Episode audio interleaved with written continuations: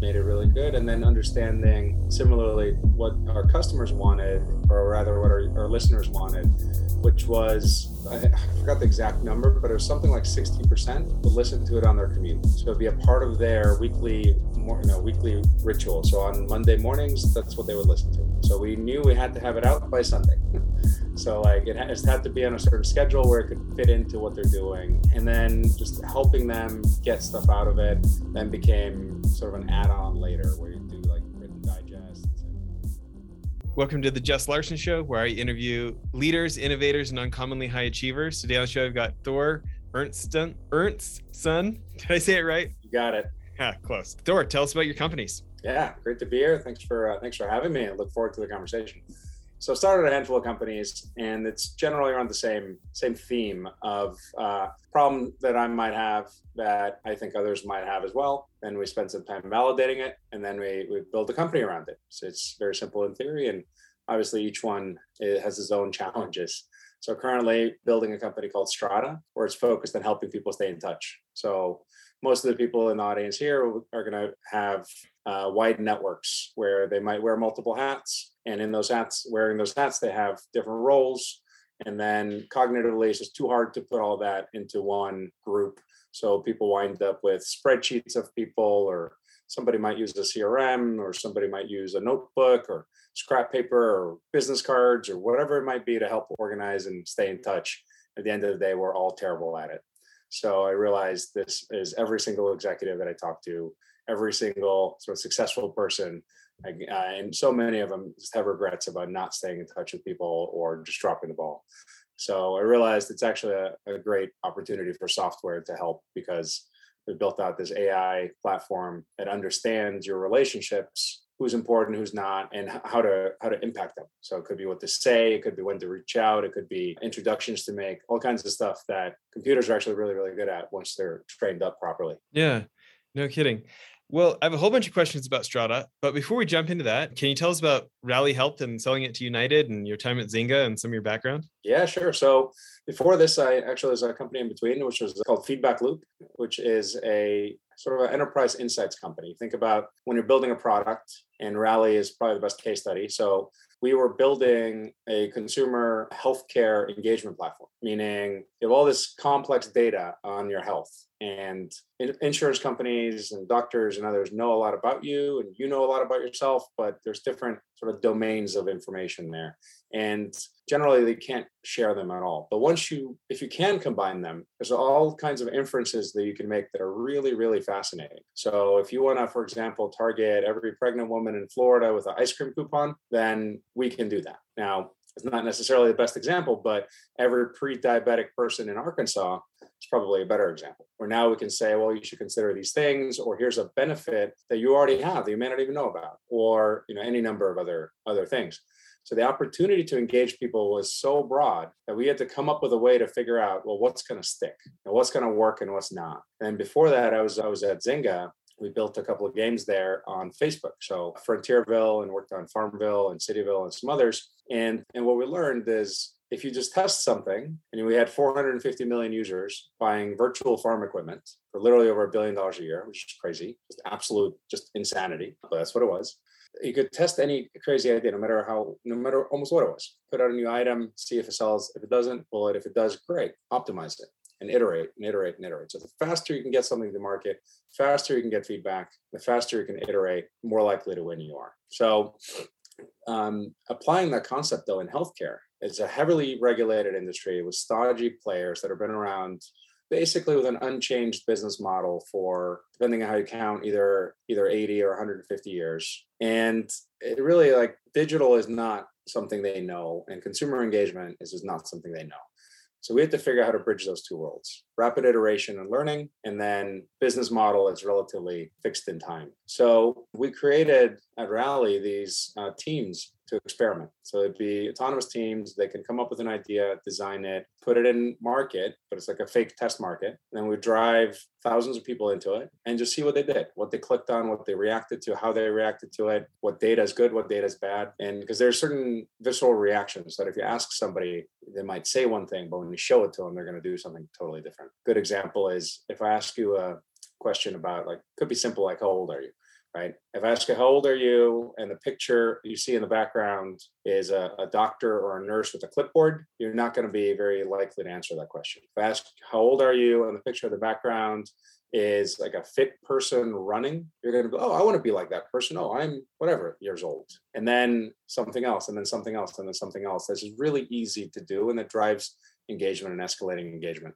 But as soon as you get that healthcare thing in there, people are allergic to it. And then same thing, if you put a Facebook button anywhere on that page, people stop giving information. Mm. Right? And this is this is uh, 12 years ago now. So I bet you if you run that same experiment, it would be even more pronounced. Facebook's gotten down quite a bit in uh, their perception of privacy and safety since then. But anyway, so we, long story short, there we ended up ended up selling it to United, and it's now part of their Optum group as Rally Health. I saw some numbers on it recently, and it gets 130 million members, doing a few billion in revenue. So it's successful for them. And then and then we built Feedback Loop to really allow any company to do that. How do you like create this sort of innovation engine in a box where you can test any idea or concept, even in a heavily regulated or hard, you know, audience it's hard to reach. And right before you were we were talking about your time in you know traditional finance companies and like that's a perfect example because they can't just launch a new mortgage product and see what happens right? Because the ramifications are pretty pretty severe. So they would use feedback loop to do all those kinds of things. So about half the fortune 100 is clients. And that one's just feedbackloop.com right? That's, that's right. And quick question is there is there any follow-up? Like if people like if people are using it for customer discovery mm-hmm. is there the ability to contact the people that responded to the survey or not so much? Technically yes but we don't actually let them do that. So we can do that and we do sometimes re-engage for specific uh, more qualitative insights in terms of follow-up setting up interviews and stuff like that.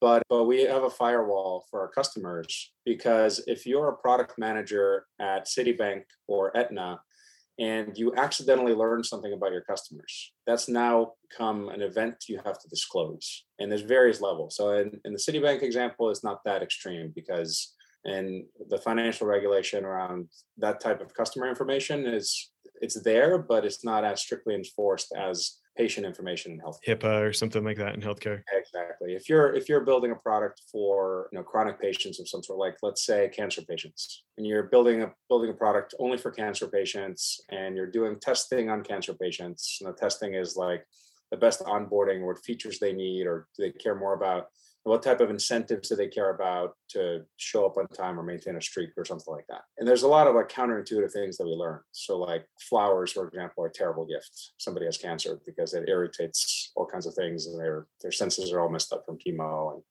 like things that unless you're in their shoes you wouldn't really know right? But there are other gifts that are more suitable. So being able to do that kind of testing is really valuable but then as soon as it becomes, oh, you know their name, you're not allowed to know their name. Mm. So stuff like that. So opening it up to any sort of interview or dialogue or anything like that has to be very carefully managed. And those are examples of the guardrails we put around it so that anybody in the organization in theory could just tap into it and build a, a feedback loop to their audience. But but in practice, it becomes becomes a little bit controlled, but not too much. Yeah.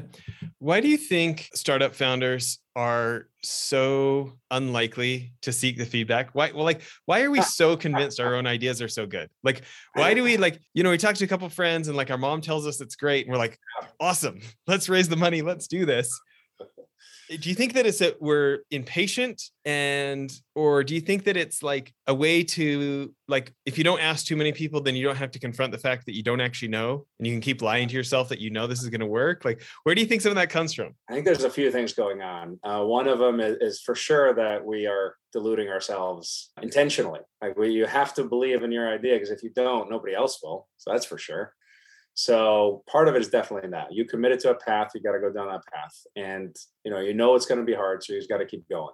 Like we all signed up for that. However, I think a, a big part of it is also, I guess it would be survivorship bias where we're only looking at the companies that did get started, but not the 99 where the person did ask themselves that and they did pause and they're like, oh, whoa, should I really quit my job? Right. And the answer answer in those other cases, my bet is vast majority is no. So it never became a company. So it just died as an idea. But I don't know. I mean, it's definitely there's there's definitely a lot of interesting interesting traits and you know sort of psychological characteristics of founders that are probably not representative of the general population.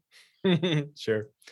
Well, I, I'm fascinated in Strata because, like, for me, I have never really made that much money by like being the smart guy or like being the hard worker. Like, I've been, I've been the, I've made like when I have made really great money, it's by being the glue between the money and the experts we brought on to do this and the the teams to do that and the physical asset mm-hmm. and mm-hmm. that that's really where I've I've done the best as founders of different you know funds or things like this and like i i actually have a joke one of my one of a large clients of our media company i guess i can say because they they credit us in the show it's it's in the bloomberg show that we make for them but my client there joked around because I was a client of theirs 10 years earlier and just stayed in touch the whole time and started new businesses since then, whatever. And he he moved over to London a number of years earlier, and we still just do Skype call. I don't know, a couple times a year, just what's going on. And he made a joke to me, like he's like, he, well, it wasn't a joke. He like seriously asked me, he's like, "Do you like have like a do you have like a calendar or something like?" how do you how do you remember to call me like how do how do how are we still friends 10 years later like what is this right and it's gone really well for me like right. i just am my wife jokes that i'm a people collector you know and yet learning more about strata i'm thinking like wow i could i could up my game like even if maybe this is something i've worked hard at that not everyone else has okay this is really funny that guy i was just talking about literally just messaged me on linkedin um, uh, it's something that i'm seeing like with this I could I could level up my game. Like I worked hard at it and it does take it takes time, it takes effort. And I'm seeing this as a way to like level level that up. Can you talk more about kind of how Strata simplifies it? Yeah, for sure. But let me first ask uh, ask a quick question. Because this is this was one of the key moments, key like I'm not even gonna say aha moments because it was bigger than that. I can't believe this is true. So you just said that this is one of the most valuable things that you have you know your your network like a better word your relationships that you have collected like how what tool do you use to manage that right now I don't really use a tool. I I just am very I'm very very people oriented. Yeah, just do it manually. And and yeah, it's it's honestly my memory. Right. You know. Exactly. Yep. It's all manual. It's your memory. Some people have a database. One guy that's probably the most extreme that has inventoried and cataloged every email he's gotten says I think it was 19 like 1980 something 88 or something. Oh, wow. where he saved every single email deleted it from the email server and put it in a database and runs analysis on that. Even that which is literally the most tech enabled version of anything I've heard he still has to do it all manually it still has to manually think, oh, who should I do this? Who should I reach out to now? So on and so forth. And and me, like I would do the same thing. It's it's like, who did I talk to six months ago? I haven't talked to since. And I'll just go through my calendar just look at it and write down some names and then have a little notebook and then reach out to them, just see how they're doing, whether it's a text or an email or whatever. And it's all manual, it's all pen. And I thought until we started this a couple of years ago that it was just kind of my problem. It was something that I was doing, and I didn't think that many other people cared about it. And then I talked to more and more people that said exactly the same thing you did. Something to the effect of it's their most valuable asset and they have no tool to help with it, which is crazy. Like this one guy, he was at he was at Bridgewater and at a very senior role there. He graduated from Harvard Law School and he went somewhere else to some other prestigious thing. I forgot what it was. And he said his you know his value and his like what he looks at himself as like almost his net worth it's not his job it's not where he went to school and it's not his bank account it's who he worked with and who he went to school with and the relationships that, that he's built along the way right? And he like like so many others have a spreadsheet so i asked him to pull it up. So yeah happily because he was like showing off this thing that he spent so much time on so pulls up a spreadsheet and realizes oh i haven't updated it in 18 months so even people that do do something with it, they still like the, the, the problems are, are behavioral. And it's crazy because the data is already there. The data is already in your calendar. It's already in your email. It's already you know already on your phone so being able to just ingest that and then understand it and that's key because a lot of tools will say like you know it's been 90 days since you talked to jess you should reach out which may be true but if we had a transactional conversation could have been you know maybe you're a lawyer on a deal or a, a realtor or something like that it's like maybe not somebody i necessarily need to stay in touch with versus if you make an introduction for me and you're my close friend and this is the first time we've talked and then i totally dropped the ball on following up right so a lot of these heuristics are just helping you helping you be a good person to your friends, to your network, to your close relationships. So step one is understanding it. So we build this network graph that's really cool, all these different people that are in your life and who they are to you and contextualize all that. And then step two is coming up with generally it's between 200 and 2000 actions to take right? And then we just meter it out. So about two or three every few days uh, right now by default you get three a week where it says here's three actions to take. Send this email to this person. Here's what you can say. It's something relevant to what's going on. So right now it'll say something to the effect of like hope you're doing well despite the mess in the world or something like that and by the way at this time it's you know i don't know when this is going to come out but this is the ukraine situation and then a couple of months ago. It was about Omicron and sort of how every single person in the US seemed to have gotten sick over a two week period. So it's whatever it is that's kind of relevant in the news, if you will. And then some like just it's really simple. Hope you're doing well. Let me know if I can be of help or something like that. And then eh, like invariably responses come back that are like, so great to hear from you. Can't believe it's been 18 months. Can't believe it's been whatever. So it's not the time, it's the nature of the relationship, right? So our system understands that and then to answer your question of how that will help you is really just do more of it with less effort yeah so i mean it's it's completely obvious to me because for, for me so often like my value has been who trusts me who will take a call from me yeah. right? That's that's really where i brought value to the teams i've started. You know like my like for instance at our commercial real estate fund like i'm not allowed to buy things. My my one partner is actually my brother he's like like he's like you don't negotiate you just pay the price. He's like you're so will you're like you're so into efficiency you're so into efficiency for time you just buy stuff. And then like no. You know like you bring in the money i'll spend it you know? And a lot of marriages that have that relationship. Right? So but when it comes to yeah fundraising or like shows like this like mm-hmm. who's willing to take time to come on a show right? And it's very often who is willing to speak for me like who is willing to give me the introduction like some of my highest profile people ceos of large multi-billion dollar publicly traded companies you know if they get asked to be on bloomberg or cnn mm. that it's an easy yes. Some some show they've never heard of you know mm-hmm. like they're already busy maybe right but depending who makes the ask for me it's either a real easy yes or it's not happening right? Yeah. so can you tell us any uh, customer success stories? Probably, you know, probably without names but like can you give us some examples? Sure i can tell I mean, lots of examples. Just from the last few days got because people always reach out to us one of the fun things here is people reach out and say like thanks so much like i wouldn't have done x without strata right? And that and they're always like fun stories. So one of them was is like in between a friend and a colleague somebody that one of our users was was working with on a deal and actually with one of the companies we mentioned earlier and they hadn't talked in a little while didn't think any of it. Strata recommendation comes up sends one of these emails hope you're doing well blah blah blah. And then immediately it's like baby photos and all this stuff. She didn't even know that she was pregnant. They had no idea that she had a kid was on maternity leave still checking email because that's how we work and and like now they have this like personal connection that they should have had but like it didn't even come up right? So it goes from purely work focused like let's get this deal done to sharing a bit of your personal life right? And then same thing a guy that was a close friend and he realized that because of strata he hadn't talked to him really during covid and just prompted him to reach out, schedule a phone call, and just catch up with a genuinely like old good friend that because we're not traveling anymore, because there's no conferences anymore. Well, now they're coming back, but you know, it's been two years of like interrupting our habits. So these cues that we used to have are just gone. Like I, I bet there's hundreds of people in San Francisco, for example, where I used to go every every month. I should be reaching out, but without Strata, I just wouldn't because I wouldn't even think of it. Well, I think about guests on the show. Like I've yeah. made so many friends from the guests. Like some guests are some guests are okay, and some guests are like I just totally click with, you know.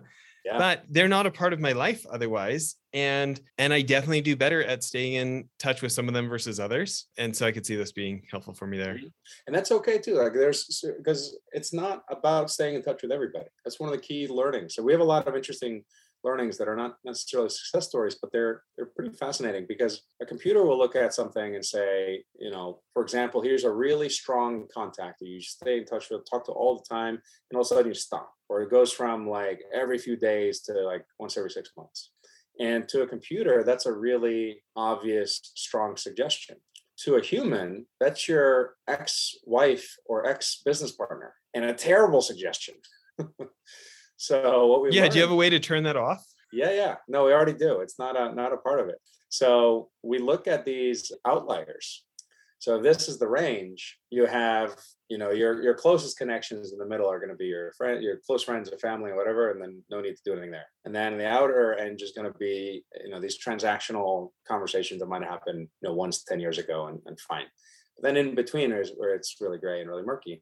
Now, if somebody goes from the middle and sort of slips to the towards the outside, then fine. Then you can sort of intercept it and get them back in. But if it's a Can- can- hard cut, Yeah.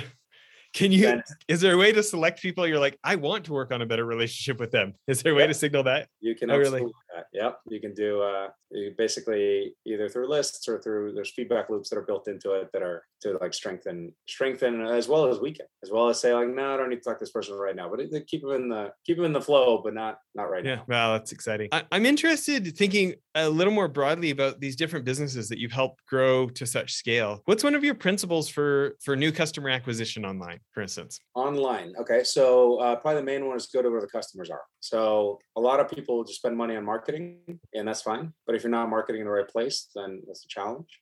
So for Feedback Loop, for example, we were primarily selling to product managers, so digital product managers of large companies. And and we would talk to as many as we could. We would do cold email outreach and all that kind of stuff, and that's that's fine. But what worked the best was understanding what they were interested in, where they go, what meetups they're a part of, what you know, things like that. Could be online or or or live, and just be there. Just literally show up. and and the same principles applied to online. And then we extended that into all right. So there's no destination, for example, for content and best practices and stuff like that. So we would we started that. So we started at the time certainly the top product management podcast around, which is in 2014, called This is Product Management. And then we started a bunch of other little brands that were targeting different aspects of what a product manager needs to do. So sharing examples of, of uh, success stories was actually usecase.org. So like showing how to you know drive certain change within a corporation. Another one was this is probably my favorite and probably most like shameless of the bunch, but it worked the best for for eyeballs. We called it uh, PM Year in Review, Product Management Year in Review and we would just take 40 people and it wasn't quite 40 random people but it was just 40 people in product management that we knew and name them the top 40 product managers of the year. Publish that as a as a standalone website get it covered by press and everybody else and then do that year after year and then say oh you're you know you're the third year running top 40 pm like there's no substance behind it really. Like there's a little bit of write-up and stuff like that but it's completely arbitrary 100% owned by us where we can showcase our customers.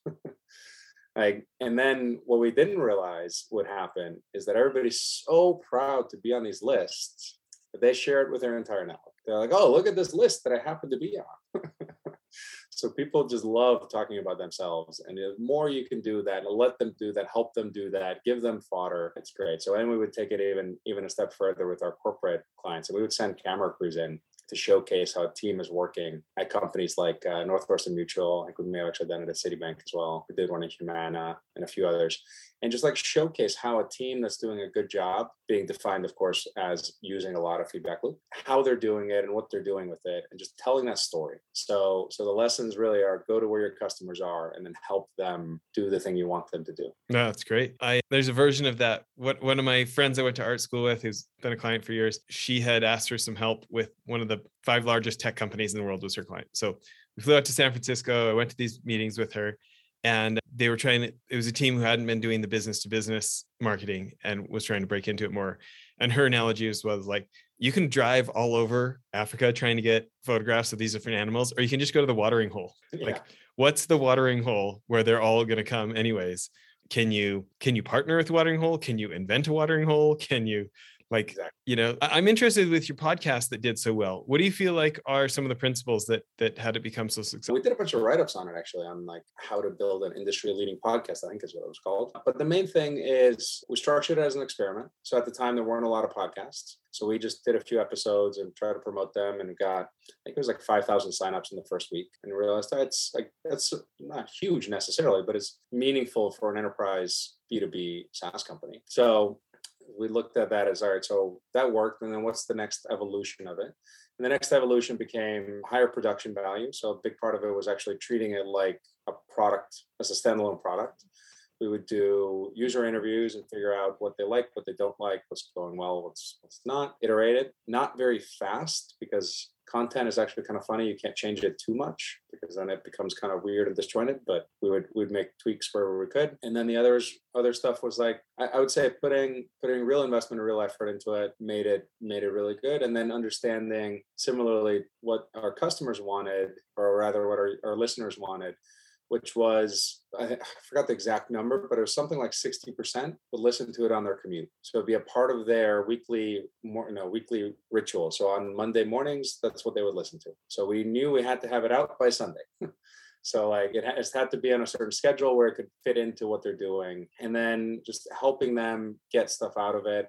Then became sort of an add-on later, where you do like written digests and best practices and and we did uh, these sort of cross episodes where it's like one topic that four or five guests may have talked about so we would make those kinds of i don't know what they're called some sort of cuts so there wasn't a single answer it wasn't like a simple thing that just made it work but a lot of lot of investment time energy and and the right timing like we would not launch a podcast today. I'm actually curious, would you, if you were starting now, would you launch a podcast that now? Yes, but maybe for different reasons. Okay. To me, podcasts have been incredibly useful for the guests more so than the audience. Mm-hmm. So, creating a podcast that has a number of high profile people on it, which can be the hard part, mm-hmm. makes it really easy to get other high profile people on it. And it's been incredibly rewarding. I mean, it's brought us investors, it's brought us clients, and just like genuine friends. I'm, I'm like, I, I like one of my previous podcast guests who became a genuine friend just gifted me shares in his newest startup. He just got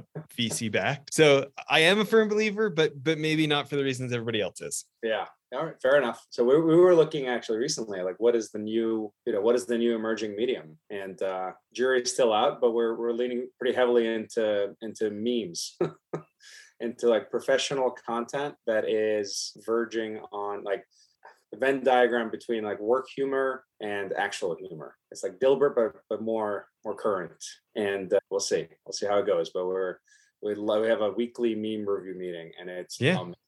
put put those up on TikTok, man. We do Get some we organic it's on, reach. It's on TikTok. It's on. We get thousands of views on on TikTok, Instagram, LinkedIn is a little bit tricky for it, but but it's there as well. And in case we didn't cover it, the website is strata.cc, correct? Mm-hmm. Yep. Great. Well, you know, you think about success that you've had.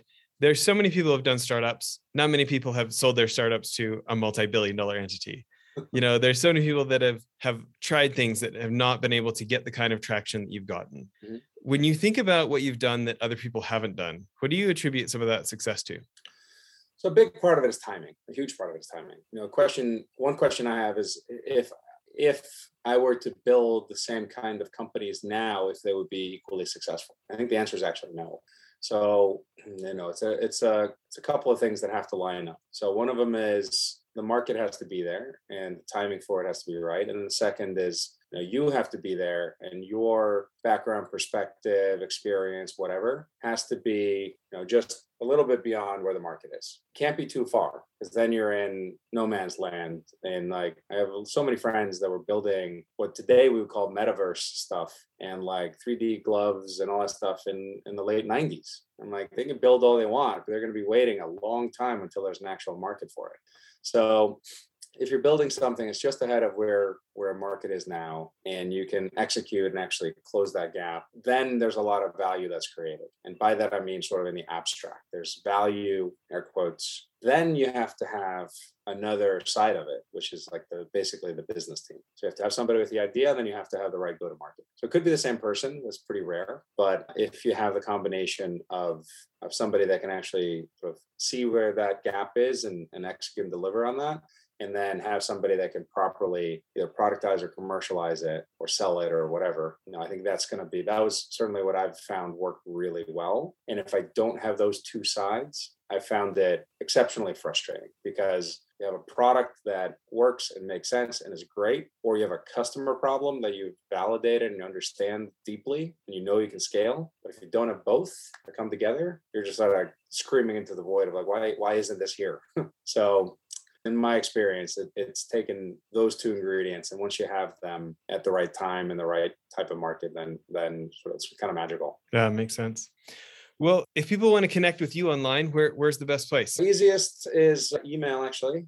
Not just saying it because we have an email product, but uh, it always has been. So Thor at strata.cc anybody listening, feel free to reach out. If anything to be of help. We'll also make some invites available. The product will be invitation only for a while, but for listeners, we will we'll make some invites available. If you go to strata.cc and in the invite code field, just put what should we make it? Uh, how about innovation? Let's make it innovation. Put innovation in the invite code, and and you'll get access to it right away. And then lastly, we are on on all the all the social channels, and it's generally some version of strata.cc. I got Twitter, we have to spell it out, and the rest is just strata.cc. That's great. Well, thanks for making time for this. Of course, great to be here. Great. Bye, everyone.